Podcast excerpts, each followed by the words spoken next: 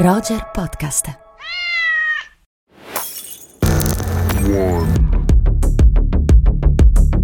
Malvina, ma tu sei già tornata al cinema? No, Simon, not yet. E tu? Ah, io sì. Oh, e che sei andato a vedere? Favolacce. Uh, e ti è piaciuto? Eh, ha importanza? Ma, uh, che antipatico che sei. no, intendevo, è stato già bello tornare in sala, no? Poi chi se ne frega di quello che sì, penso sì. del film. Sì, sì, sì, no. Di, forse, di Innocenzo. Forse è vero, forse la domanda giusta è: quanti eravate in sala? Quattro.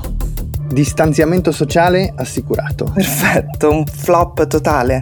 Non del film, ovviamente, della situazione. Non è Eh, no. no? Un disastro. No, no, no, no, no, anzi è un disastro, è un disastro. Senti, eh, Simon, parliamo un po' di questo disastro, che dici? Eh, eh sì, eh, direi proprio di sì. Dai, E dai, dai, dai che la giriamo, vai!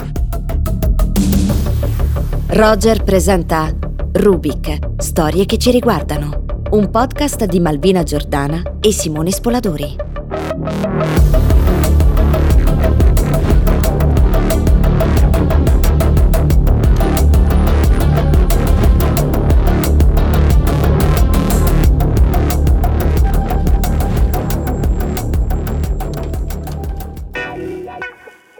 Senti Simon, parliamo un po' di una notizia di qualche giorno fa, una notizia Vai. con sede negli Stati Uniti, Mhm. ma che ci chiarifica uno dei possibili orizzonti futuri del cinema più in generale. L'hai sentita? Orizzonti, orizzonti. Allora ti riferisci probabilmente all'accordo tra la Universal e AMC Theaters. Bravissimo. Allora facciamo lo spiegone anticipato quest'oggi così prepariamo il terreno per Vai, le vai, con con gli i nostri spiegoni, ospiti. con gli spiegoni vado forte. Allora, la Universal Picture, casa di produzione e distribuzione che conosciamo tutti. Quella per intenderci con il globo terrestre. Esatto, certo. Ecco, la Universal ha siglato pochi giorni fa un accordo pluriennale con AMC Theaters. La super catena di cinema americana, la più grande del mondo, e che dice questo accordo? Allora, dice che dopo il terzo weekend di programmazione in sala del film, la Universal ha la possibilità di rendere disponibili i film sulle piattaforme PVOD che si aggiungono alle SVOD e VOD. Allora, PVOD che significa, se non sbaglio, Premium Video On Demand, cioè paghi e te lo guardi al divano in casa tua. Esatto, i film di prima visione e nelle prossime settimane i- le due società inizieranno a negoziare, a definire gli accordi per la distribuzione internazionale in Europa e Medio Oriente, naturalmente nei paesi che sono serviti da AMC. Esatto, e allora qualcuno potrebbe dire, e a noi che ci Che importa? ce frega, che ce frega. Spiega meglio, va? Beh, eh, perché eh, queste questioni che riguardano il mercato ci permettono di, eh, di prevedere alcune trasformazioni che poi arriveranno anche da noi, che si traducono anche sul piano dei contenuti e ci indicano chi saranno i futuri spettatori. Insomma, ci permettono, Malvi, di predire il futuro, di dire come sarà il futuro. Il futuro. Serve un qualche cazzo di futuro. No, guarda, eh, ci sono già cascato nel futuro, eh? Non mi fido del futuro. Ma non il futuro di Medical Dimension, che è una gran cazzata. Io parlo della locura, René. La locura. La pazzia, che cazzo, René? La, la, la cerveza, la, la, la tradizione. O, o merda, come la chiami tu? Ma con una bella spruzzata di pazzia. Il peggior conservatorismo che però si tinge di simpatia, di colore, di paillette. La locura, Simon, la locura, le paillette, Sì. la cerveza. Esatto, esatto, esatto. Intanto però, come testimoniavo prima raccontandoti degli spettatori in sala con me per favolacce, il presente eh, in sala è piuttosto nero. Ad esempio, prendiamo il podio del box office del 31 luglio. Vai. Abbiamo al primo posto la Dea Fortuna che ha totalizzato ben 667 spettatori in una settimana. Poi al secondo posto c'è l'inossidabile Parasite con 494 spettatori e poi gli anni più belli con 523. Ho la Il film che ha incassato di più dei, dei tre, la Dea Fortuna, ha incassato in una settimana 3500 euro. Pensa a te. Eh sì, Eh, funzionano invece discretamente le arene all'aperto, almeno questa Sì, cosa, sì, mentre sì. le produzioni qua e là riprendono grazie al protocollo anti-Covid che è fondamentale ma che indubbiamente rende tutto un po' difficile, no? Sì, sì, allora Malvi, senti, siccome è tutto piuttosto difficile, tutto piuttosto complicato, cerchiamo di fare chiarezze, facciamo una puntata speciale, ti propongo. Che bello. Sentiamo un po' di punti di vista diversi, un po' di ospiti e cerchiamo di osservare il problema da punti di vista differenti per provare a capirci un po' di più. Che ne pensi? Sono come al solito d'accordissimo con te. E vai, e Senti, vai. andiamo con il primo. Andiamo. Allora, per proseguire la nostra indagine, e la nostra, le nostre chiacchierate sulla situazione del cinema italiano post-Covid, abbiamo il piacere di avere con noi in trasmissione qui a Rubik Cristina Priarone, che è la presidente del- dell'Italian Film Commission. Cristina, buongiorno. Buongiorno. Grazie di essere qui Buongiorno con noi.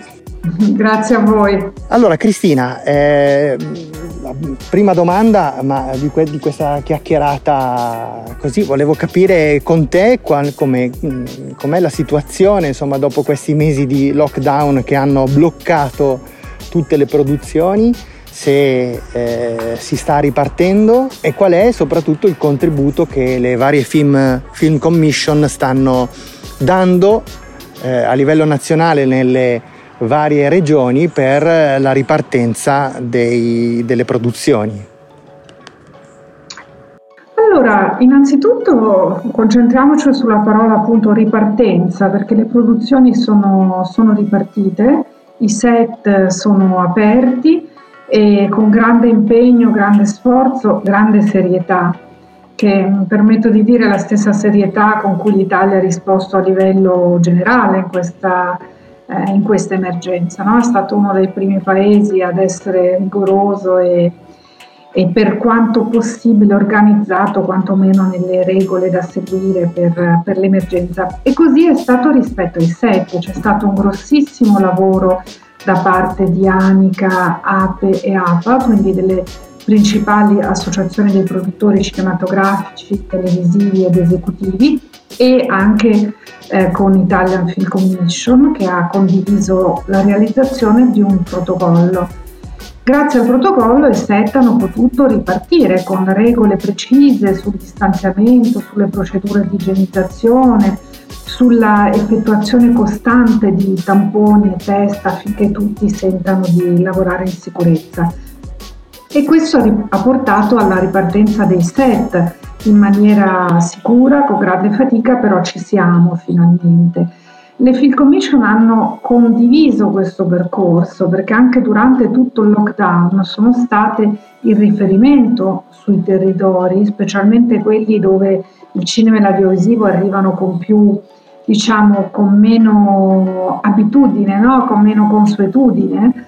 E le Film Commission sono state il riferimento per le regioni, per gli enti e per gli operatori e professionisti per sapere che cosa si poteva fare o non fare e come si sarebbe potuti appunto ripartire. Quindi l'associazione in particolare è stata sempre presente nel, nel dare risposte ai vari interlocutori, ma quello che ci tengo a evidenziare è l'iniziativa principale che ha messo in campo, che è insieme a Netflix la realizzazione di un fondo dedicato alle maestranze che hanno perso il lavoro durante il lockdown, che hanno avuto un'interruzione delle riprese e quindi un grosso problema occupazionale. Ecco, possiamo approfondire il funzionamento, il meccanismo, e la natura di questo fondo di cui abbiamo già fatto cenno precedentemente, ma ci interesserebbe approfondirlo perché ci sembra un'iniziativa molto importante. Certo, certo, con, con molto piacere perché ehm, come Italian Film Commission siamo stati contattati da Netflix che stava mettendo a disposizione questo intorno a, diciamo, agli inizi di aprile, se non erro, stava mettendo a disposizione in tutto il mondo risorse ingenti per aiutare le maestranze del cinema e dell'audiovisivo. In Italia ha voluto farlo con le Film Commission, cioè ha voluto eh, mettere a disposizione del settore questo fondo avvalendosi del supporto e della rete delle Film Commission. Questo perché voleva arrivare in maniera capillare eh, in tutte le regioni, cioè arrivare a poter supportare professionisti di tutti i territori. E questo gli è sembrato fattibile in maniera ottimale attraverso le Field Commission. Quindi abbiamo condiviso insieme la realizzazione di questo fondo che nasce come aiuto alle maestranze che avevano interrotto il lavoro a partire dal, dal 9 marzo e quindi perso un'occasione di lavoro, in particolare di maestranze eh, appartenenti a produzioni che, avessero, che fossero dire, affidabili, eh, registrate, strutturate e quindi si è scelto come criterio che appartenessero a produzioni che avevano ricevuto un finanziamento regionale o che avessero ricevuto l'aiuto di una Film Commission. Questo perché né Netflix né Italian Film Commission volevano ricadere in una discrezionalità eccessiva, no? per dire chi può prendere contributo e chi no. Quindi il fondo è andato a maestranze di produzioni con finanziamento regionale o con aiuto di Film Commission che avessero perso il lavoro dal 9 marzo, sia del cinema che dell'audiovisivo. C'è stata l'apertura di una call ai primi, diciamo, se non sbaglio, a metà maggio, che la call è stata chiusa l'11 giugno e i pagamenti sono iniziati molto rapidamente, le erogazioni delle risorse, eh, si è arrivati a un contributo di 800 euro a testa e ora si stanno concludendo le, le erogazioni, quindi diciamo è stato un percorso molto rapido e, e virtuoso, no? perché poi i bandi hanno degli andamenti spesso molto lenti, molto complessi, invece è stato uno sforzo di tutti per arrivare a tempi estremamente celeri e a procedure semplici. Ecco, sono previste eh, altre iniziative di questo tipo o altre call legate a questo bando, dato che la situazione mh, mm, non è ancora, diciamo, ehm, derubricabile come normale, diciamo che ci si sta certo. avviando faticosamente verso una, una, situazione più normalizzata, ma abbiamo ancora eh, parecchie difficoltà. Certo. Ma um, al momento non, non posso, non, non, ho notizie, non ho nulla da, su, non ho informazioni su questo. Netflix ha messo a disposizione un milione di euro, quindi risorse veramente ingenti eh, magari altri soggetti, ci piacerebbe che come dire, altri soggetti in grado di farlo potessero mettersi a, a disposizione per aiutare il settore, assolutamente. Diciamo che lo, lo auspichiamo, le maestranze sono nel nostro cuore e i professionisti dello spettacolo sono veramente tanti, di tante tipologie e anche in tempi di non Covid sono spesso in difficoltà perché è un lavoro no? un po' a fisarmonica, in certi momenti si lavora tanto, in altri meno e ha una grande variabilità, esattamente. In questo forse solo ser- la serialità televisiva dà un po' di continuità occupazionale, no? un po' più allungata nel tempo, eh, però è chiaramente un lavoro molto, molto esposto. Eh quindi benvenga, se ci fossero noi siamo a, a disposizione. Insomma. Tra l'altro abbiamo anche trovato un buon meccanismo che insomma, sembra aver funzionato bene, rapidamente, quindi siamo pronti. Ecco, uh, Cristina, un'altra cosa, mm, mm, alcuni dei, dei, nostri ospiti di questa puntata hanno... Ehm, come dire, mostrato delle preoccupazioni per eh, cose che potrebbero accadere nei prossimi mesi, eh, ancora più che ne, per, per, la situazione attuale. Eh, abbiamo parlato con Emanuele Rauco, che è un selezionatore della Mostra del Cinema di Venezia, e eh, ci ha detto che insomma, i problemi potrebbero essere appunto l'anno prossimo, nella selezione dell'anno prossimo, proprio perché il blocco delle produzioni di quest'anno potrebbe eh, rendere molto meno eh, importante il numero di film tra cui scegliere.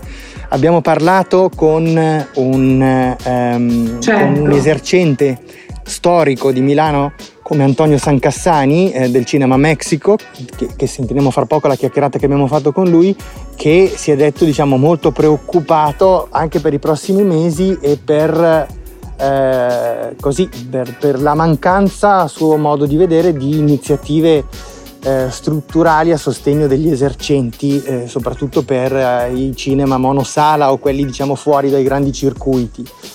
Eh, come, come, vedi eh, i prossimi mesi e quali sono secondo te le iniziative che andrebbero messe in campo per riuscire a eh, reggere questa situazione? Beh, eh, allora il ciclo produttivo uh, nel cinema, nell'audiovisivo è lungo, quindi diciamo è chiaro che una pausa come quella che c'è stata non sempre consente di recuperare un prodotto, sebbene ci sia stato uno sforzo enorme, una grande, come dire, anche mi viene a dire compostezza, attenzione, dedizione nel riorganizzarsi da parte delle produzioni e di tutti i lavoratori.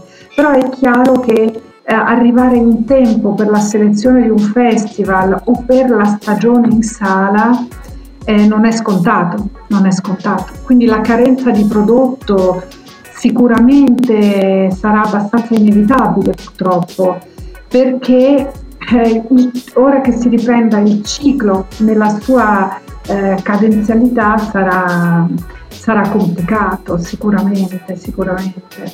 Purtroppo è un'onda lunga quella, quella dello stop che c'è stato, che avrà effetti che continueranno.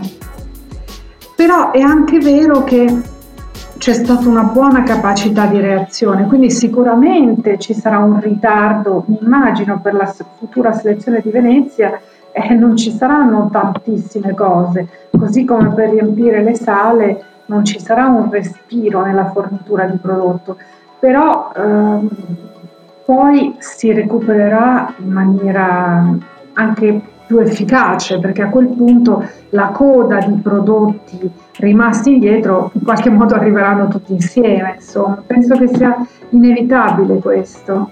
Purtroppo. Purtroppo quello che sta succedendo fuori dall'Italia, in paesi che hanno industrie cinematografiche importanti anche poi per la distribuzione in Europa, eh, complica le cose soprattutto per gli esercenti e per la carenza di prodotto di cui tu parlavi. Eh sì, eh sì. Però insomma diciamo c'è uno sforzo di tutti a ripartire nel, nel, modo, nel modo, giusto e io spero che diciamo, gli sforzi di questi mesi poi si, si concretizzino anche in, in, nuovi prodotti, in un nuovo modo di, così, anche di, di organizzarsi. Forse impareremo a ottimizzare risorse e creatività eh, memori del, della brutta fase che abbiamo passato. Bene Cristina, io ti ringrazio eh, per essere stata con noi e per la tua disponibilità e ci risentiremo presto insomma, per fare poi un bilancio prossime, dei prossimi mesi per eh, dirci insomma com'è andata. Intanto grazie ancora. Volentieri, eh, grazie a voi, grazie a voi, buon lavoro a tutti. Grazie.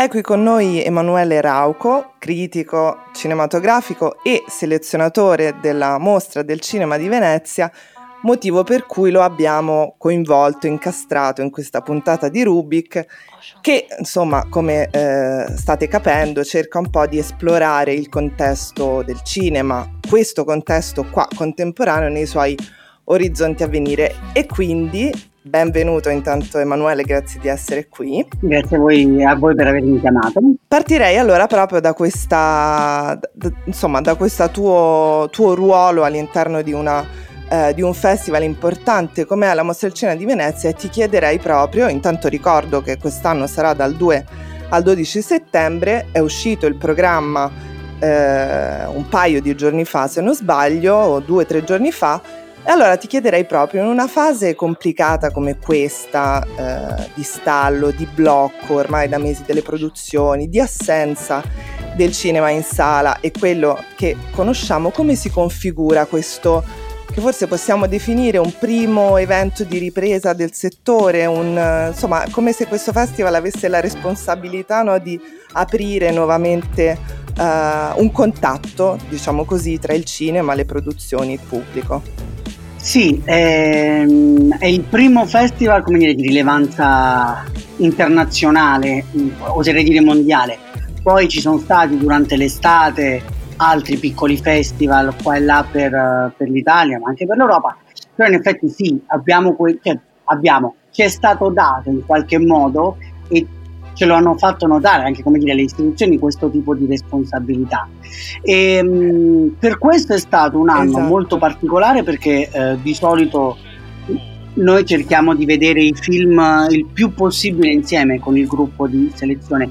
Invece quest'anno abbiamo visto per uh, due mesi i film in, uh, uh, da remoto, ognuno a casa sua e facendo le riunioni su Zoom, su Skype, come, come tanti hanno lavorato in questi, in questi mesi di confinamento. E poi all'improvviso, quando ci hanno fatto capire che il festival, perché noi non eravamo neanche convinti di poterlo fare il festival, quando poi ci hanno fatto capire, subito dopo la fine del confinamento, che avremmo, che avremmo potuto fare un'edizione, almeno provarci a fare un'edizione in presenza, siamo subito partiti e abbiamo fatto i nostri consueti due mesi di conclave lì al Lido a vedere i film nel posto giusto, quantomeno per noi, cioè le sale del Palazzo del Cinema, la Sala Grande e la Sala d'Arsena. E la, la, la particolarità è stata proprio questa, cioè in realtà noi avevamo la percezione che eh, sarebbe stato un anno strano. Poi in realtà, tranne i film, come dire, i grandi film, quindi i grandi nomi, i grandi autori e le grandi produzioni, che anche se pronte erano state messe nel congelatore ad aspettare tempi migliori. Poi in realtà il grosso del cinema d'autore, del cinema indipendente, del, de, delle scoperte che poi abbiamo fatto nel programma era già pronto. Noi, eh, come dire, il problema, poi magari ne parleremo, il problema potrebbe essere l'anno prossimo, perché non ci saranno dei film, dei film nuovi, saranno mo- secondo me molti meno di quelli che sono stati adesso, perché eh, se è vero che le produzioni possono riprendere, è anche vero che questa pandemia non è finita e che il virus non è stato sconfitto, quindi anche riprendendo le produzioni riprenderanno col contagocce, ma questa poi è una discussione che se volete possiamo fare dopo. L'assenza di questi grandi nomi, di questi, come dire, dei titoli che un po' monopolizzano l'attenzione, ci ha permesso di fare un'edizione, uh, almeno nei nostri pensieri, almeno riguardo le nostre scelte, più di eh, attenzione verso registi, eh, cinematografie, idee di cinema diverse da quelle eh, che negli anni abbiamo, abbiamo selezionato, eh, legandoci magari a un'idea che può essere cosiddetta più cinefila, più radicale forse, non lo so, però sicuramente ci siamo anche più divertiti, perché nel momento in cui sì, anche un po' di ricerca, perché nel momento in cui tu sai che non hai dei porti sicuri, che possono essere un grande autore o un film di grande impatto, che comunque sai che non scontenterà nessuno, eh, puoi giocare di più con quelli che sono le tue passioni da critico, parlo per me come per tutti i nostri, cioè per tutti i miei colleghi. E questo ci ha permesso, poi speriamo che il pubblico apprezzerà lo stesso, ci ha permesso di fare qualcosa che, che, difficilmente in un festival come Venezia si può fare. Cioè lo si può fare in piccoli contesti, cioè anche noi lo facciamo, però eh, in, come dire, c'è, una, c'è, la sezione di orizzonti che è predisposta a questo, oppure magari due o tre titoli in un concorso. Invece quest'anno avere su 18 titoli con, del concorso tanti titoli di questo tipo da scoprire, che spero che il pubblico... Uh, più generalista possa scoprire, questo ci rende a, a noi stessi molto curiosi di vedere la reazione e anche contenti però di quello che abbiamo fatto. Emanuele, eh, senti, io volevo anche eh, approfondire, prima di eh, tornare anche sul tema eh, che hai introdotto tu, di che, che, essere, di quella che può essere la situazione per il prossimo anno eh, particolarmente delicata per le ragioni che ci hai eh, evidenziato e che ci hai anticipato. Volevo capire come si è eh, configurato anche il lavoro di eh, interazione con gli altri festival, se c'è stata sì. Eh, effettivamente una situazione, come dire, di eh, mutuo supporto e di solidarietà. Eh, all'inizio addirittura si vociferava della possibilità di una sorta di alleanza con eh, con Cannes, poi mi pare che questa cosa sia eh, sfumata e che anzi forse alcune scelte eh, fatte da eh, Cannes siano state anche un po' penalizzanti per, eh, per Venezia e volevo capire un po' appunto come si è configurata questa relazione. Sì, allora con, con Cannes sì, eh, quando uh, Cannes ha, ha, capito che non avrebbe potuto, lo ha capito presto ma poi lo ha eh, espresso tardi, che non avrebbe potuto fare il proprio, il proprio festival quest'anno, ha continuato comunque a fare il processo di selezione. Questo in parte ha ha complicato le cose a noi eh, e anche agli altri festival di fine estate e autunno perché mm, come dire selezionare anche non mostrandoli dei film sicuramente ha un senso per Cannes e ha un senso per i film che sono stati selezionati però un po' poteva complicare le cose. Uh, quindi diciamo quel tipo di alleanza che si pensava, quindi ospitare in qualche modo i film di Cannes, poi non, dire, non c'è stato un accordo. Eh, leggendo un'intervista che ha rilasciato pochi giorni fa, due o tre giorni fa, proprio a ridosso della presentazione del programma, il direttore della, della mostra, Alberto Barbera, in realtà si sta ancora lavorando sull'idea di collaborazione, anche fosse solo una collaborazione eh, dire, di intenti, spirituale eh, che è una collaborazione che è stata messa in piedi anche con altri festival. Eh, per esempio tutti i festival eh, nordamericani dell'autunno, Telluride che poi è stato, eh, è stato cancellato, ehm, Toronto e New York abbiamo fatto non solo un documento in cui Uh, ci mostravamo compatti come primi festival mondiali eh, di risonanza mondiale ad affrontare, quindi eh, fare sinergia anche nel senso di raccontare ognuno le proprie esperienze, prendere esempio l'uno dall'altro su cosa può funzionare e cosa meno nella gestione e nel rapporto con le produzioni e le distribuzioni, ma anche, ma anche proprio eh, un rapporto di non belligeranza, perché molto spesso eh, Toronto e Venezia, ma anche Telluride e New York, insomma questi festival che stanno tra settembre e ottobre si fanno un po' la guerra, perché ovviamente un film americano per New York vuole l'anteprima mondiale, allora eh, c'è sempre un po' di lotta. In questo caso abbiamo fatto in modo che non ci fossero questo tipo di lotte e che tutti potessero fruire del maggior numero di film possibile per rilanciarsi. E infatti ci sono alcuni degli, degli eventi eh, di, di, Venezia di quest'anno, penso a Nomadland, che è uno dei due film americani in concorso, che sarà proiettato in contemporanea con Toronto, ci saranno dei collegamenti in diretta con... Uh, con la regista Chloe Zhao, con Frances McDormand che è la protagonista, proprio per cercare, come dire, per cercare di dare la sensazione, che, fare in modo che però questa sensazione sia reale, sia effettiva, di uh, ok, arriverà un momento in cui torneremo a farci la guerra per avere l'anteprima mondiale di un film. Non è questo il momento giusto. Per questo poi quando ho letto da questa intervista che ci, può, ci sono ancora delle trattative per fare qualcosa, cioè comunque per dare l'idea che sì, è vero, Cannes e Venezia sono rivali, ovviamente, sono rivali anche in senso positivo, no? nel senso della concorrenza quella positiva, però quest'anno non ha molto senso. Anche Dello perché stimolo. Appunto, Cannes comunque... Sì, esatto, Cannes quest'anno poi non ha fatto la sua edizione, quindi non ha senso, come dire, continuare a lavorare sulla rivalità. E noi abbiamo avuto da tanti festival delle attestazioni di, di stima e di supporto proprio perché primo festival mondiale e speriamo che poi anche, ah, quando, per esempio leggendo la, um, la rassegna stampa internazionale stata, sono stato contento perché nonostante sia stato un anno difficile, privo di nomi di grande richiamo, eh, tutta la rassegna stampa è stata come dire di supporto e quindi poi speriamo che dire, le scelte che ci siamo trovati a fare poi siano apprezzate un po' da tutti.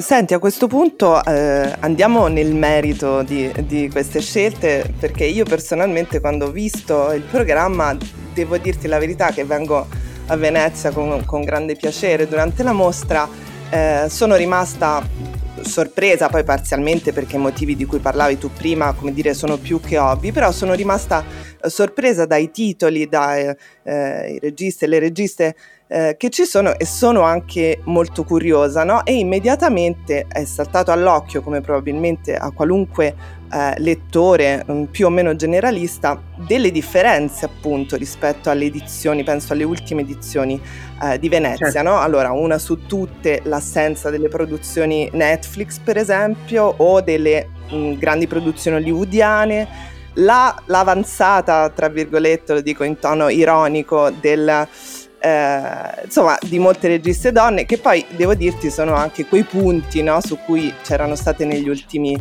negli ultimi anni anche eh, certo. insomma delle polemiche no? eh, chiaramente allora mh, mm, ci fai una panoramica un po' ancora più specifica rispetto alle cose a cui accennavi rispetto eh, alle scelte magari anche indicandoci Uh, appunto ci sono quattro italiani in concorso, ma ci sono tanti, tanti titoli interessanti e, e, secondo me inaspettati. Allora, dacci magari qualche indicazione più specifica su questo. Ecco, mi inserisco soltanto per precisarti, se, non, se ancora non si è capito, che noi siamo molto... Eh, contenti di questo programma e molto incuriositi perché ci sembra, eh, insomma, nel contesto e nella situazione in cui ci troviamo, una scelta veramente, veramente molto eh, sensata e un programma appunto che, che ci sembra molto, sì, molto bello. Comunque molto ricco e che, che possa riservare veramente davvero tante sorprese. Sì, se poi è vero che i festival sono tante cose, ma sono anche l'occasione di vedere ciò che normalmente, che se no altrimenti non vedresti, no? Mi, mi sembra più in questa direzione quest'anno. Certo, diciamo che è, um, ovviamente quando fai un festival uh, come Venezia, come Cannes, come Berlino, che hanno una forte risonanza mondiale, ma anche dire, un forte impatto sul mercato, è chiaro che hai, uh, sei anche guidato a fare certe scelte, cioè comunque a spostarti un po' anche verso un versante popolare. Quest'anno, come dicevate voi, le grandi produzioni, i grandi film americani anche quelli pronti non erano disponibili perché eh, le grandi produzioni non, non vogliono rischiare niente, non, non danno un, un, film in anteprima se non sanno precisamente quando uscirà eh, e soprattutto anche le distribuzioni online, penso a Netflix o Apple, non vogliono proprio rischiare che il loro nome sia in qualche modo ehm, legato a un evento che potrebbe dare adito a, dire, idee, cioè, se ci dovesse essere tra ottobre e novembre una seconda ondata di nuovi focolai e magari qualcuno puntasse il dito, come dire, meno problemi si hanno meglio è, ovviamente, cioè meglio congelare tutto. E questo, come dire, per noi è, è stata una difficoltà, ma è una scelta dire, che, che ha una sua logica. E, ehm, e, poi, come dicevo prima, Cannes ha selezionato un tot di film per quest'anno ma soprattutto ha chiesto a dei film a cui tiene particolarmente di aspettare, di rinviare l'uscita per, per l'anno prossimo perché magari vogliono provare a selezionarli per un Cannes 2021 e anche questo come dire fa parte del gioco per cui eh, c'è tutta una serie di motivi che ci hanno portato a rivedere le nostre priorità per esempio una cosa che mi hanno fatto notare è che il fuori concorso e in parte anche Orizzonti ha più nomi conosciuti rispetto al concorso. E quindi io questa cosa non ci avevo pensato. Poi, sì, poi non ci avevo pensato, ma poi andando a vedere il programma è, è, dire, è vero, perché abbiamo preso la balla al balzo. Ok, facciamo di necessità virtù, perché non, non, non possiamo fare altro, facendo in modo che questo non sia un festival, come dire, di scorta perché lo si deve fare per forza, ma che abbia un suo senso come dicevamo prima, di, di, scoperta di cose che altrimenti non scopriremo, perché molti film che quest'anno sono in concorso negli anni scorsi sarebbero stati nelle altre sezioni, che sono meno frequentate dal pubblico più comune, anche dalla stampa generalista. E invece quest'anno ci siamo detti, prendiamo la palla al baffo, facciamo delle scelte che sembrino coraggiose e che, che poi forse lo sono, cioè i nomi, abbiamo eh, Wiseman che è stato un leone d'oro alla carriera, abbiamo Abel Ferrara, abbiamo la Diaz che è stato un leone d'oro. Questi film di questi grandi registi, mettiamoli nel fuori concorso in orizzonti, per esempio c'è un film che mh, mm, so che è molto atteso come quello nuovo di Uberto Pasolini, che era regista qualche anno fa di Still Life. Mettiamoli in orizzonti o fuori concorso, cioè diamo anche sì, lustro sì, a queste sezioni per far capire al pubblico che non sono sezioni di scorta, ma sono sezioni che hanno una loro identità e che un film che va in concorso non è necessariamente più bello di un film di Orizzonti, ma ha delle caratteristiche sue. E quindi abbiamo valorizzato invece dei registi come uh, Malgorzata Zumowska, che è una regista polacca, o come Badarov, che è un regista a zero, che i cinefili, conos- i cinefili quelli come dire militanti e praticanti, conoscono molto bene, ma che ci sembrava il caso, soprattutto alla luce dei film che hanno fatto, di far conoscere con la vetrina migliore che abbiamo, cioè quella del, del concorso. Da qui anche la scelta di mettere quattro film italiani in concorso, di solito sono tre come, come regola non scritta. Quest'anno abbiamo pensato che per il tipo di film che erano stati prodo- proposti a noi, quattro fosse un numero giusto, perché erano film molto solidi, molto uh, forti dal punto di vista creativo e anche molto vari, perché c'è un film civile come Padre Nostro di Claudio Noce, c'è un film storico ma molto inventivo, un po' la Sofia Coppola per intenderci, che è quello di Susanna Nicchiarelli e che ragiona sul presente, sul, sul senso del femminismo oggi attraverso una figura di, 200, di più di 100 anni fa. Eh, c'è il film di Emma Dante che è uno dei, dei, dei, nomi del, dell'arte italiana più forti, e c'è il film di Gianfranco Rosi che è uno dei registi più apprezzati all'estero del nostro cinema.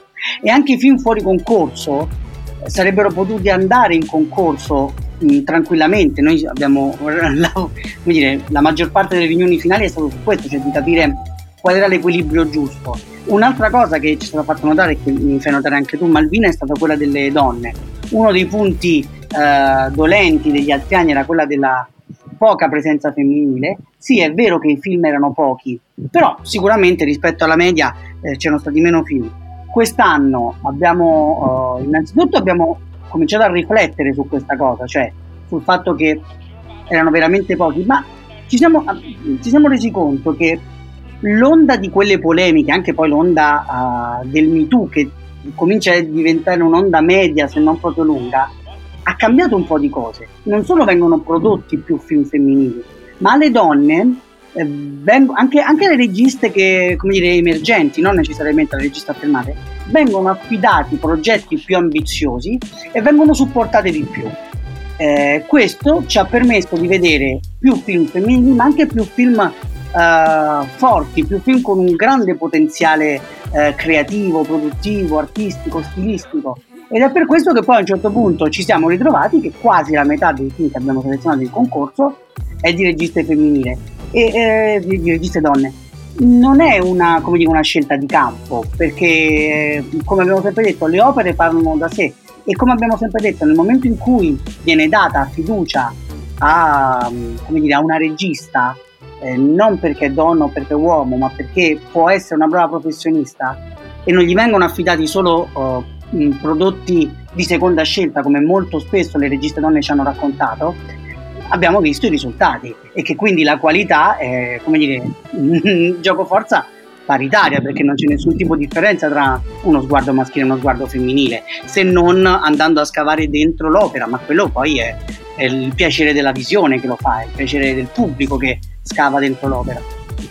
Eh, Emanuele, quindi ehm, chiudo con un'ultima domanda che si riallaccia a quello che dicevi prima, e cioè che forse i problemi più importanti eh, andremo a, ad affrontarli, ad incontrarli il prossimo anno, cioè nel 2021 al di là della eh, possibilità che tutti speriamo non si verifichi della seconda ondata, comunque eh, è indubbio che la situazione di questi mesi eh, degli scorsi mesi in Italia la situazione di questi mesi in alcuni paesi del mondo e penso soprattutto agli Stati Uniti stia creando una situazione diciamo decisamente problematica anche a livello quantitativo eh, rispetto alle produzioni.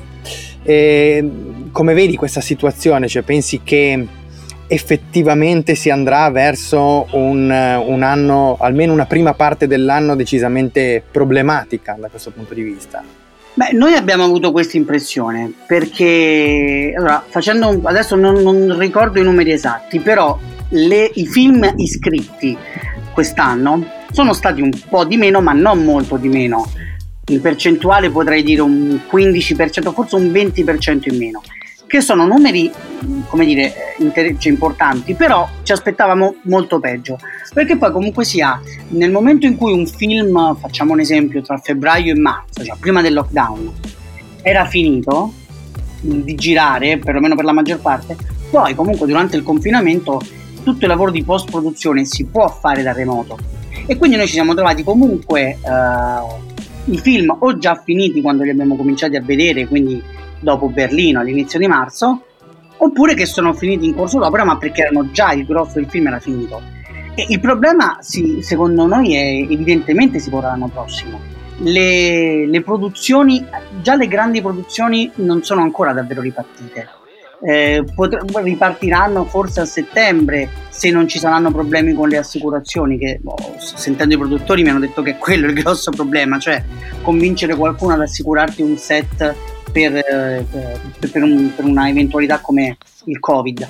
Um, ci siamo accorti che i film pronti sono lì e non vogliono muoversi, non vogliono uscire, uh, perché? Un po' perché appunto aspettano una situazione regolare, ma anche perché l'evoluzione del sistema delle piattaforme, dello streaming online, del video on demand si è accelerato tantissimo durante questi due mesi e quindi forse per alcune produzioni la sala non è, ne- non è davvero più il, il centro del, il discorso economico, però questo è un discorso appunto che si può, raggi- che si può fare più in là, adesso possiamo sentirne i prodromi, e soprattutto per il fatto che i film non, non, sono iniziati, non sono stati iniziati a produrre, a meno che non vengano prodotti in massa da qui a gennaio, noi avremo difficoltà, anche perché probabilmente Cannes ci sarà eh, nel 2021 ha già un tot di film, eh, come dire, già eh, preordinati, più quelli che ci saranno,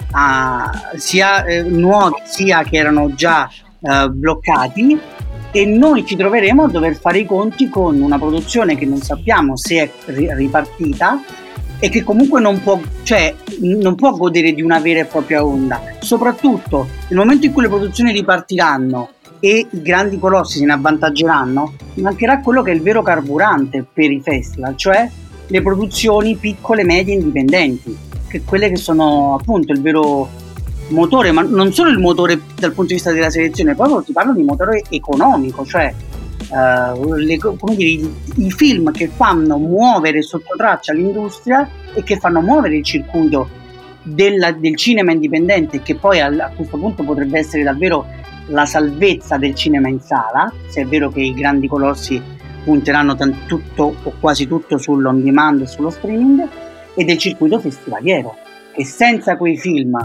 perché rischiano di essere affossati, perché avranno molta più difficoltà a ripartire, anche il circuito festivaliero rischierà di essere bloccato come quasi tutto in economia vedremo le conseguenze secondo me da qui a 12 mesi. Poi magari mi sbaglio, eh, sto facendo l'apocalittico, cosa che io non sono mai, però eh, la sensazione che abbiamo è quella che l'anno prossimo sarà la vera... Um, la vera edizione Covid, non questa. Certo. Vabbè, noi ti ringraziamo intanto di, averci, di aver aggiunto questo altro pezzettino di, di sguardo in prospettiva, perché eh, come dici bene te, eh, i tempi sono più lunghi no? di quelli che eh, poi pensiamo di vivere sul momento quindi effettivamente ehm, credo abbia molto senso quello che stai dicendo. Per il momento però forse ci possiamo salutare qui e dirci che ci vedremo a Venezia in sala, che forse è la cosa con il distanziamento e con, con la mascherina, esattamente, che però forse è la cosa più bella che, che possiamo dirci adesso. Certo, Quindi, assolutamente sì. Ci vediamo quando tra poco. Entrato, quando sono entrato in sala grande, il mio primo giorno di conclave veneziano, e dopo tre mesi circa vedevo un film su un grande schermo, una lacrimuccia mi è scesa, quindi certo. è sicuramente la cosa più bella. Bene, bene, per questo devo dire che il fatto che la mostra si tenga è davvero un, insomma, un grandissimo regalo per tutti noi. E quindi ti ringraziamo tantissimo Emanuele, ci vedremo al Lido eh, dal 2 settembre. Vi aspetto allora. Ciao Emanuele, grazie tante. Ciao ragazzi, ciao, ciao grazie. Ciao ciao. Però l'importante è che ci sia una bella atmosfera di festa, capito? Con tante quaglie, per un motivo, perché tra un po' si scoprirà che c'è una grande epidemia di aviaria. Beh, il senso della scena è questo: il dottor Giorgio entra, aspetta i suoi amici, che sarebbero i suoi colleghi di reparto, ma questi non arrivano, capito? Eh, va bene, comunque René, se chiedete chiarimenti agli sceneggiatori quando scrivono si sente la classica atmosfera della festa del grazie, a me mi fate lavorare meglio. Vabbè.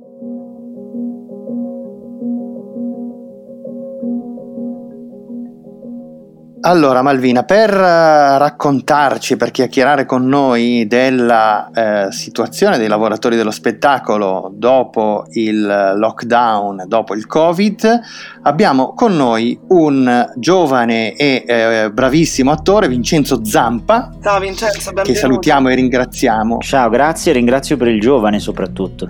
Vabbè, grazie mille. L'ho detto soprattutto perché eh, tra me e Malvina c'è una querel sulla, sulla mia età. Esatto. Io ho 41 anni e lei ecco. eh, mi, mi, accusa di e essere lei è più giovane.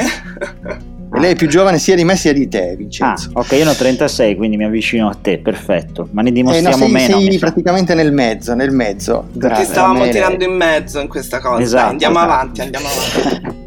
Eh, ricordiamo, anzi presentiamo ai nostri ascoltatori Vincenzo che è attore di cinema e di teatro, a cinema ha lavorato tra gli altri con Gabriele Salvatores e con Terence Malik, ci dicevi eh, prima fuori, fuori onda, un, nel, nel, nel prossimo film di Malik e a teatro con eh, Elio De Capitani, Ferdinando Bruni, Paolo Rossi, insomma, e con il gruppo dell'Elfo, quindi. Allora, Vincenzo, ehm, come sono stati questi, questi mesi? Mm, bah, guarda, come sono stati? Immagino tu chieda come siano stati per te come attore questi mesi. Bah, c'è stata una riscoperta innanzitutto di se stessi e di una propria riscoperta anche come categoria come categoria degli attori che sono stati come tutti quelli che lavorano nello spettacolo, ma mi permetto di dire soprattutto per gli attori a un periodo durissimo, ma perché? Perché un attore lavora a contatto con il pubblico anche quando fa cinema, non solo teatro. Quindi se non esiste un'interazione con gli altri, con il pubblico e anche con i colleghi, non esiste il nostro lavoro. Però la cosa molto bella è stata che nella sfiga, se posso usare questo termine, siamo riusciti a riscoprirci anche come categoria e abbiamo fatto capire anche a chi è al governo che noi esistiamo e siamo anche una categoria numerosa, si parla di migliaia di lavoratori dello spettacolo, non sono solo attori, sono solo anche chi lavora dietro le scene, tecnici, organizzatori, runner, una figura molto importante nel cinema, ma anche tutto quello certo. che gravita attorno al cinema come sono mm, eh, per tutto il personale, insomma, truccatori, truccatrici, parrucchieri, è stata molto dura, però ci siamo riscoperti come una categoria che era un po' una cosa che mancava nel mondo degli attori, siamo sempre stati un po' frammentati, a differenza che so dei metalmeccanici, degli altri settori dove comunque si tende a fare gruppo per far fronte a ogni esigenza, il mestiere dell'attore è stato sempre un mestiere tendenzialmente solitario, singolo e anche competitivo Ecco, la cosa bella che c'è stata è stata questo eliminare questa competitività e iniziare a piantare in noce dei semini che possano far fiorire una sensazione di categoria. Ecco, eh, mi sembra, insomma, noi in questa puntata stiamo un po' ragionando, ci stiamo un po' chiedendo, no?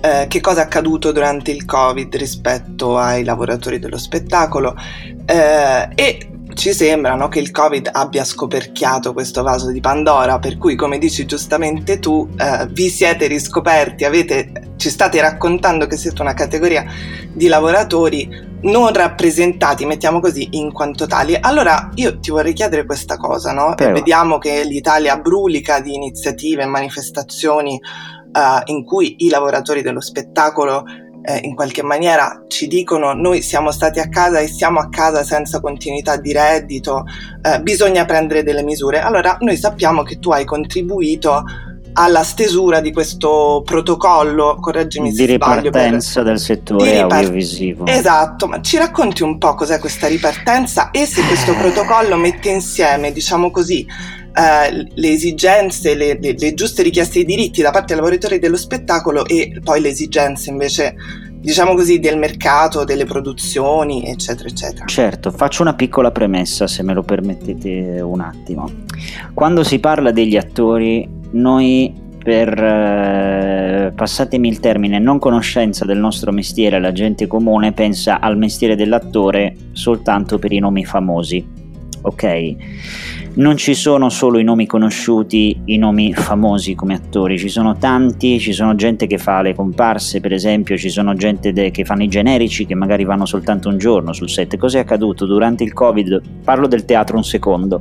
Molti attori sono stati mandati a casa senza giusta causa. Molte produzioni teatrali cosa hanno fatto? Hanno hanno un po' ragionato su quello che era il, eh, uno degli articoli del contratto nazionale, parlo del teatro, e hanno mm, liquidato delle persone con 10 giorni per causa di forza maggiore. In realtà sarebbero dovute entrare in cassa integrazione o in uh, FIS, fondo di integrazione salariale per quanto riguarda il teatro. Per quanto riguarda il cinema si è stoppato tutto si è fermato tutto perché non si poteva girare, perché, perché viene da sé.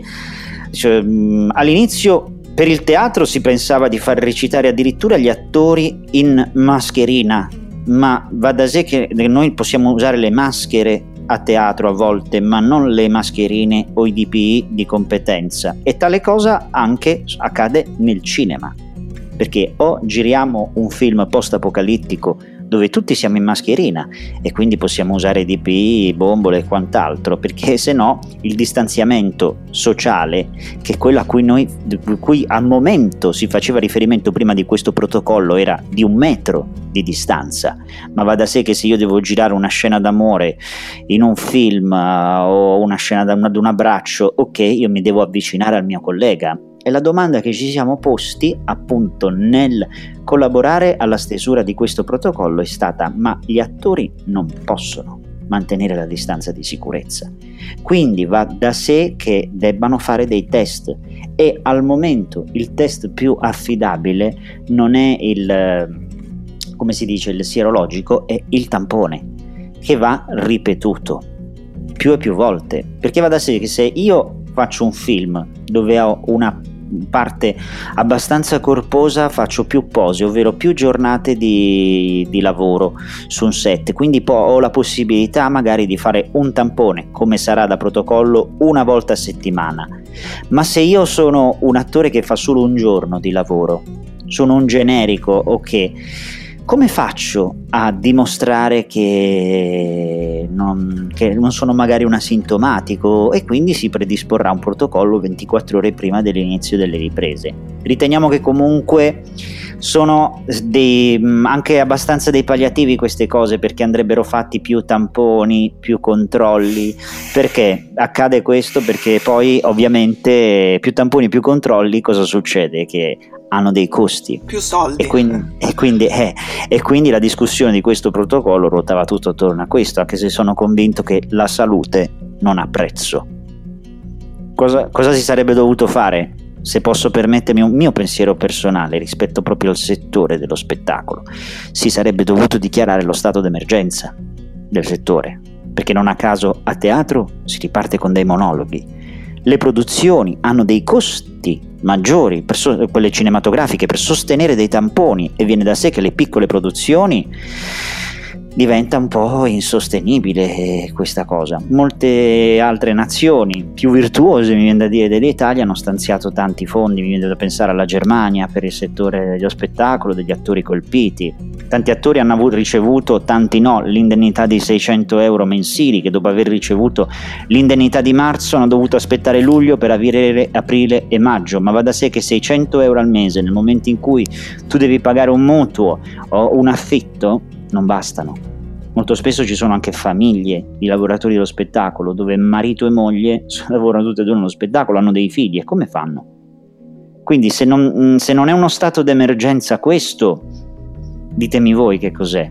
Ma Vincenzo, senti, secondo te questa cosa eh, può essere eh, il sintomo di un'altra, eh, dire, di un'altra situazione di arretratezza che riguarda non tanto il mondo dello spettacolo, ma il modo in cui il mondo dello spettacolo è concepito e che certo, forse ma... è emersa anche così in modo drammatico eh, e accidentale dalle parole del Premier Giuseppe Conte quando in quella famosa conferenza Sì, perché noi siamo quelli che facciamo divertire. E facciamo divertire e appassionare. appassionare ma per divertire e appassionare dobbiamo appassionarci noi, ma io dico sempre che per divertire e appassionare noi dobbiamo anche mangiare, perché altrimenti non, non si va avanti.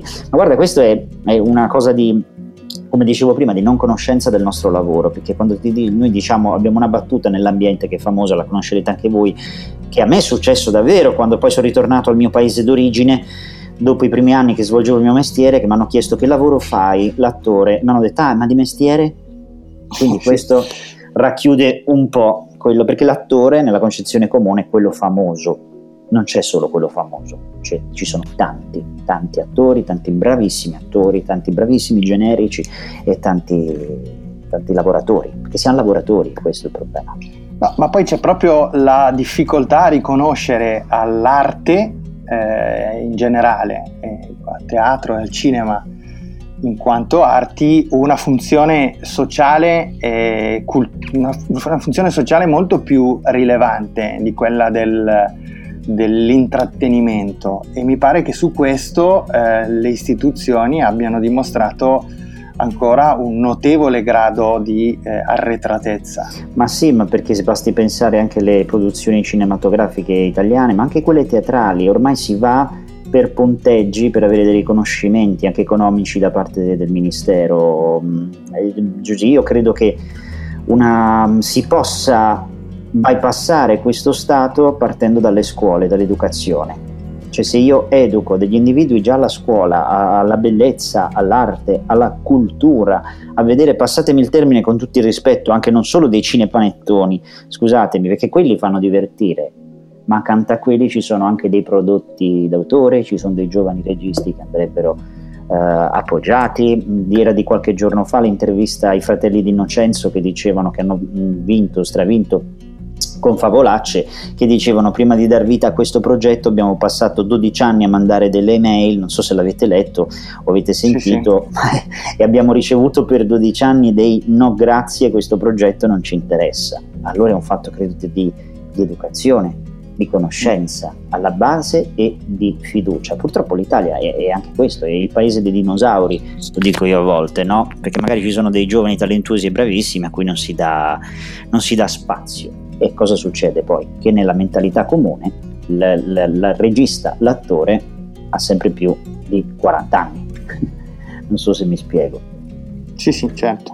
Sì, sì, il Covid, diciamo appunto, come dicevo prima, un po' rivelato, no? Co- così, mm, insomma, in questo ambito e in molti altri, a partire dalla sanità, delle problematiche di natura strutturali, no? Politiche, in questo caso chiaramente culturali, come stavi dicendo tu. E quindi che cosa, che cosa ci dobbiamo aspettare in queste, in queste, settimane, in questi mesi in cui, come dire, il Covid eh, esiste e stiamo un po' imparando a convivere Uh, con questa situazione naturalmente sempre un po' uh, in punta di piedi perché non sappiamo esatto. cosa accadrà uh, insomma dopo l'estate eccetera però che tipo di che tipo di attitudine non so come dire ti senti di, di, di raccontarci rispetto a questa cosa Dobbiamo viaggiare, permettetemi un termine, come sto dicendo, anche nel nostro lavoro a chiappe strette. A chiappe strette perché dobbiamo sperare, perché viviamo nella speranza. L'Italia è, è un paese che secondo me si sta giocando, ma come tanti paesi, per carità, l'all-in, ovvero sta scommettendo che non accada nulla. Speriamo in un vaccino ma se malauguratamente si dovesse verificare una nuova situazione gravosa come i mesi scorsi, secondo me bisogna avere il coraggio di fermarsi e di aiutare le categorie più, più deboli, come sono gli attori. E dobbiamo essere anche molto attenti noi, sul set, nel lavoro, in teatro, parlo di noi come categoria degli attori, dobbiamo usare i DPI, ovvero i dispositivi, quando è necessario dobbiamo avere una coscienza anche personale della sicurezza, che è molto importante anche per il rispetto delle altre persone che ci circondano. Perché va da sé che se io sono su un set, sto lavorando con un mio collega che non ha la mascherina, ma tutti e due abbiamo fatto il tampone e siamo negativi, sperando di non positivizzarci nel periodo successivo, dobbiamo avere anche rispetto di chi ci circonda, che sono assistenti alla regia, truccatori, truccatrici, che a loro volta dovranno utilizzare dei DPI e microfonisti, c'è tutto un mondo, bisogna fare attenzione, la, l'attenzione parte dalla coscienza personale, se prima eravamo più distratti, adesso dobbiamo essere molto più attenti e questa cosa ovviamente costa una fatica anche psicologica, viene da sé ovviamente. Certo, attenzione personale, coscienza, come dici tu, è, è in attesa di misure anche, no? Forse. In attesa eh, di un vaccino, si spera anche. In attesa di un vaccino, insomma. Tante cose. Sì, o magari un aiuto Bene. dallo Stato. Ci potrebbe essere. Eh, esattamente. Un aiuto economico. Aiutare le categorie più a rischio. Perché guardate, io sto sentendo tanti colleghi e mi piange il cuore quando lo sento che stanno cambiando lavoro. Io non posso cioè, per carità, per tutto il rispetto per gli altri lavori, ma mi piange il cuore sentire quando un collega cambia lavoro, va a lavorare in un'agenzia interinale, va a lavorare in un bar, in una pizzeria con tutto il rispetto per i baristi, ma un barista, un cuoco, un agente di un'agenzia interinale lo fa per scelta. L'attore non deve farlo per, sì, perché, perché è insicuro o perché deve mangiare. Questo no, mai. No, certo. Certo. Scusate, ho fatto calare un po' il silenzio, ma immagino che siano delle questioni un po'... No, no, sono questioni che condivido pienamente. Effettivamente anch'io ho, conosco delle persone che stanno, almeno temporaneamente dicono, ma eh, cercando altre soluzioni, però è una forma di resa eh, che, che, è sicuramente triste, ecco. Sì, e... è una resa resa cioè, così. Vincenzo, noi ti ringraziamo per essere stato con noi e per la... Grazie a voi. No, scusate che ho lasciato quest'aura un po' così. No, ma ce l'aspettavamo, insomma, del resto ti abbiamo chiamato anche per questo, per raccontarci questa, questa, queste cose qui. E infatti ti ringraziamo molto. Grazie a voi. Di averci Bisogna resistere, come dico spesso. Resistere ed esistere, insistere, ma anche coesistere e purtroppo è questo. Grazie Vincenzo. Grazie a voi, grazie a davvero. Un abbraccio, ciao ciao. ciao. A presto, grazie.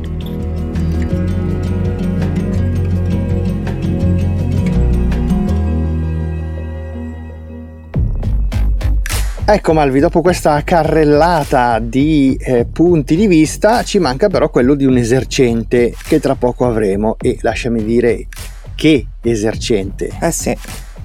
Però uno dei dati preoccupanti di questa situazione, al di là dell'accordo preso tra Universal e AMC, è che la situazione Covid negli States appare ancora fuori controllo. I film già pronti vengono bloccati, le grandi produzioni procedono ancora a rilento quando va bene. Eh sì, ad esempio Mulan, Mulan.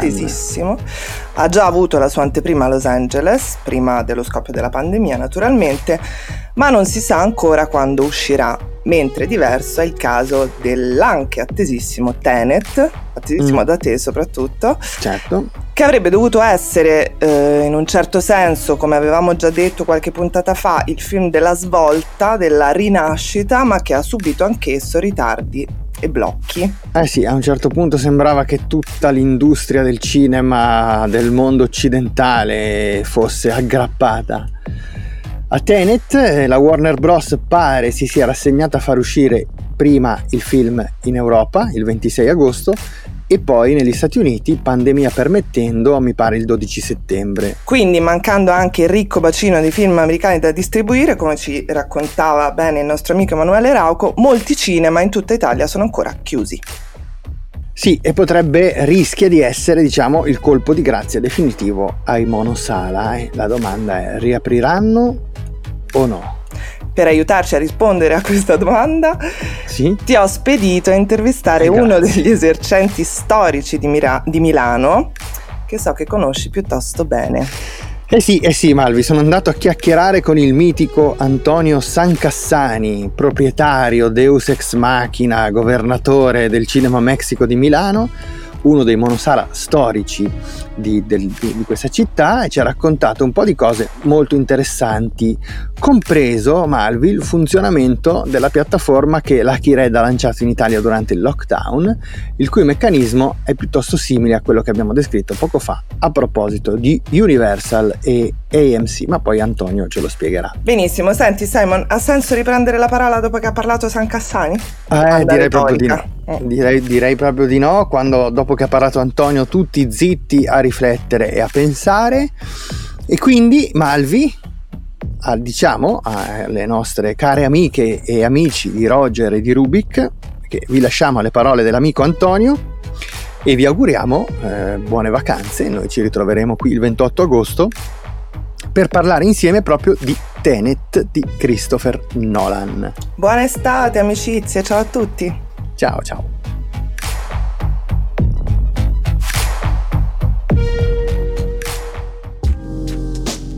Antonio, buongiorno. buongiorno. Grazie di essere qui con noi.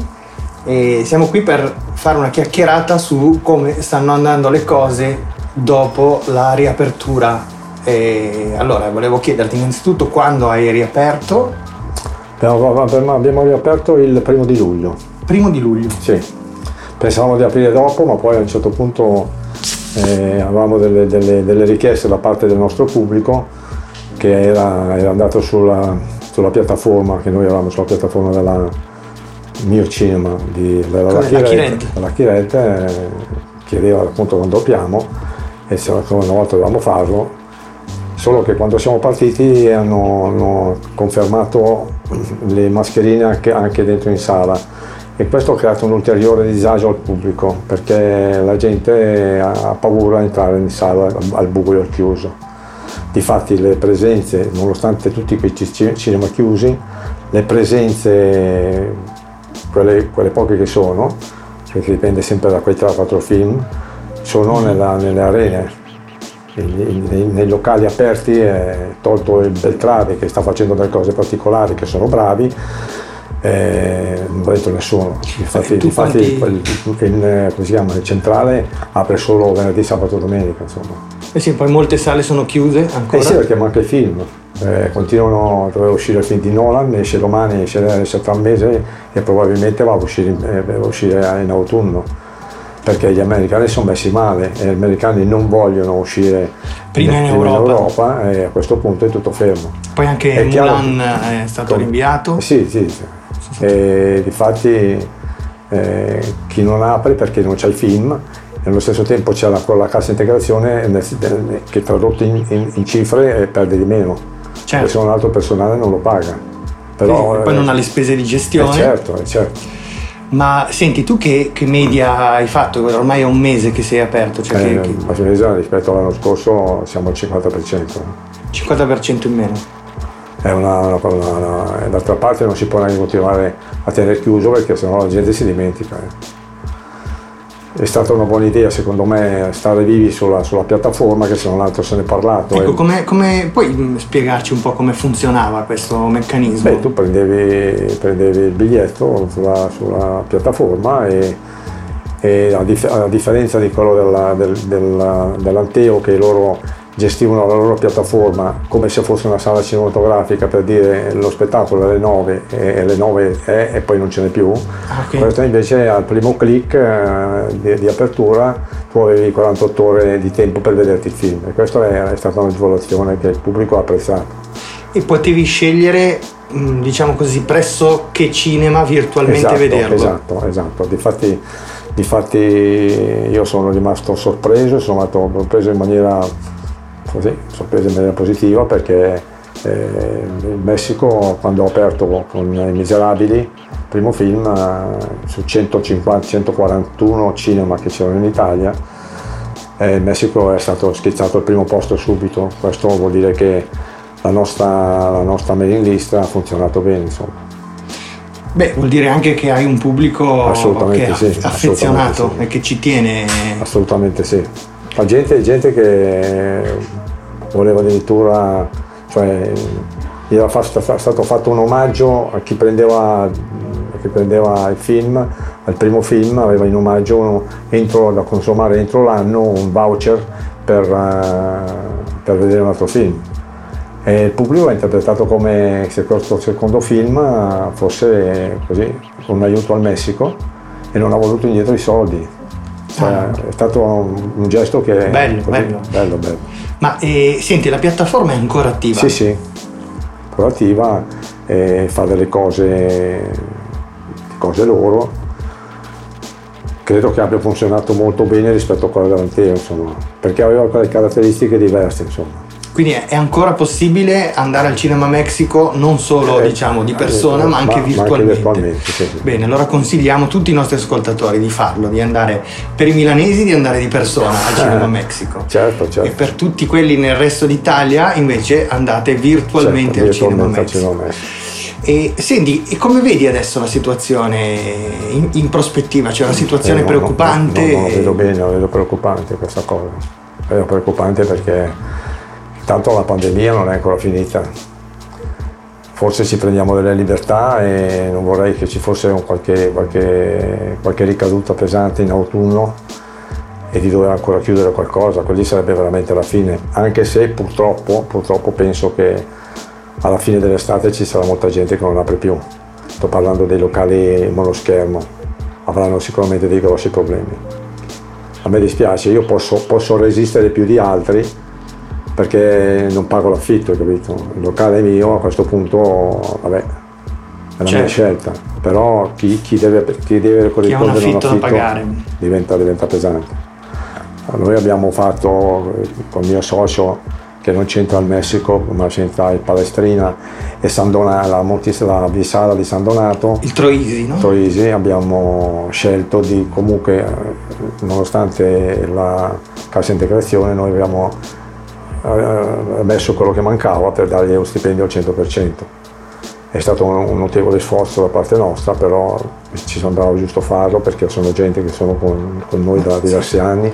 Poi Anche questo mi hanno sembra un fam- bellissimo hanno, gesto. hanno famiglia, eccetera, insomma, bambini piccoli, cioè, diventa, cioè, potrebbe diventare pesante. Noi abbiamo garantito lo stipendio al 100%. Poi adesso abbiamo aperto e il problema non sussiste più.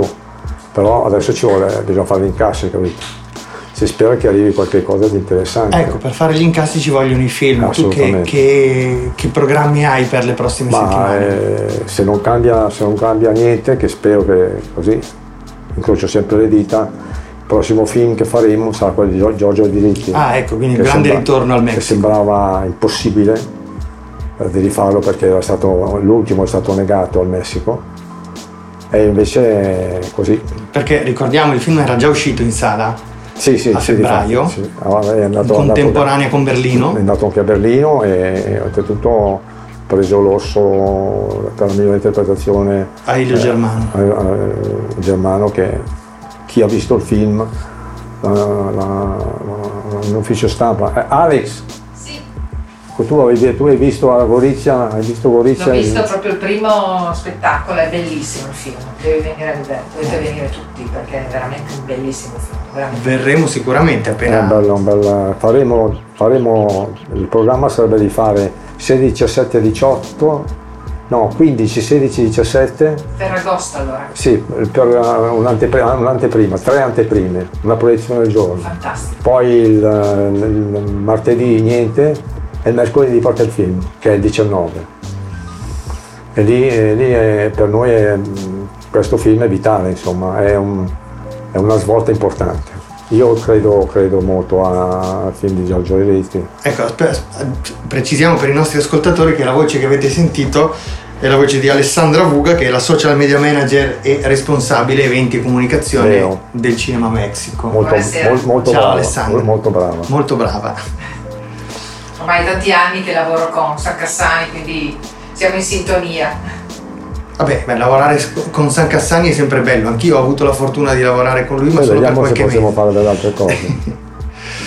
Quindi film di, di Giorgio Diritti che avrà un'anteprima ad agosto e che Sì. sarà un grande ritorno per il cinema Mexico. Assolutamente sì, Visto che io spero di averlo lui di persona, eh, non, non la prima settimana perché secondo me l'uscita è un po' così, po' azzardata, quell'uscita dalla settimana di Ferragosto. Ferragosto, però io non voglio, ognuno deve fare il suo mestiere, però Giorgio sarà qui, non so, qualche sabato dopo, insomma, un incontro. Riuscirà che... a portare anche Elio Germano magari?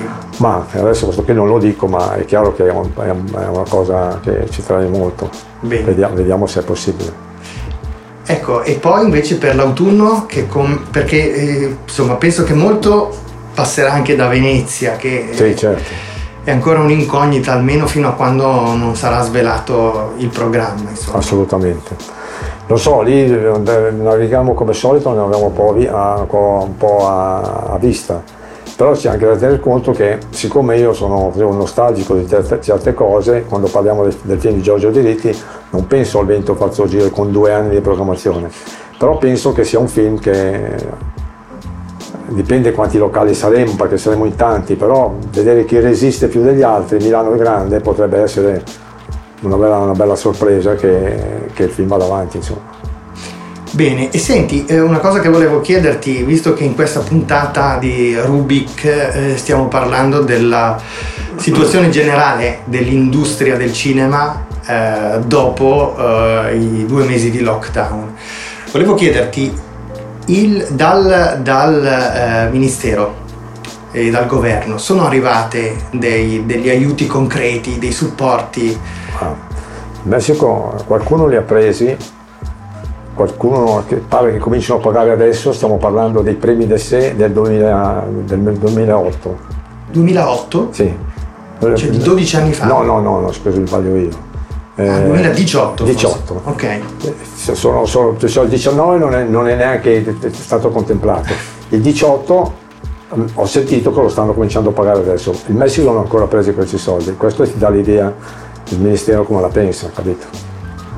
È una roba che, che non sta nel cielo intero, capito? Ti, ti, impongono per entrare dentro al, al, al DSE determinati parametri, i film, le percentuali, cioè i film che siano qualificati, eccetera, eccetera e poi ti dicono guarda che prenderai questo e, e, e poi, poi, passano tre anni e non vedi niente, capito? E anche in una situazione di emergenza come questa eh, non c'è stata un'accelerata. Assolutamente.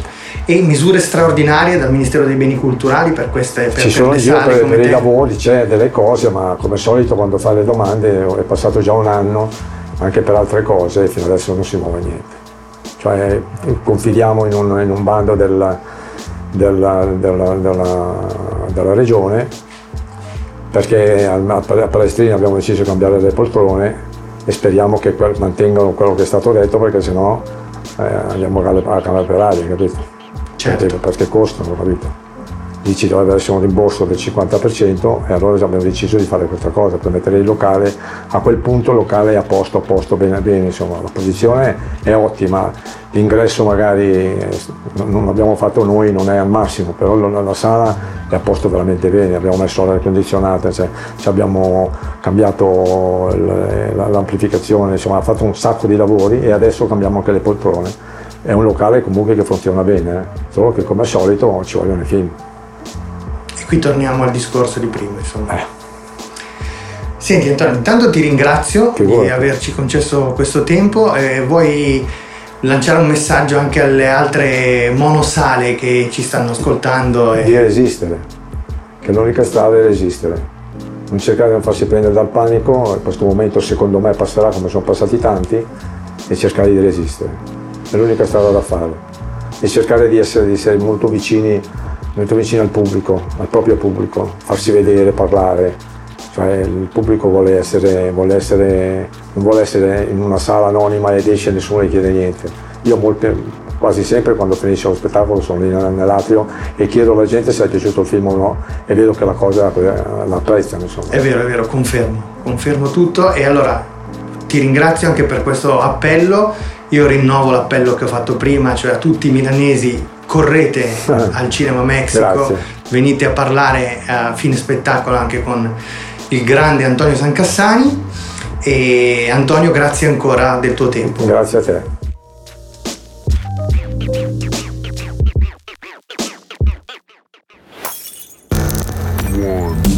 Rubik è un podcast originale di Roger, ideato e condotto da Malvina Giordana e Simone Spoladori. In redazione Beatrice Baccini. Daniela Clerici, Stefania Noiosi, Silvana Maggi e Nicolò Merlini. Sound design a cura di Simone Pavan. Prodotto da Marco Zanussi per Skills Management Group. Tutti i diritti riservati a Skills Management Group.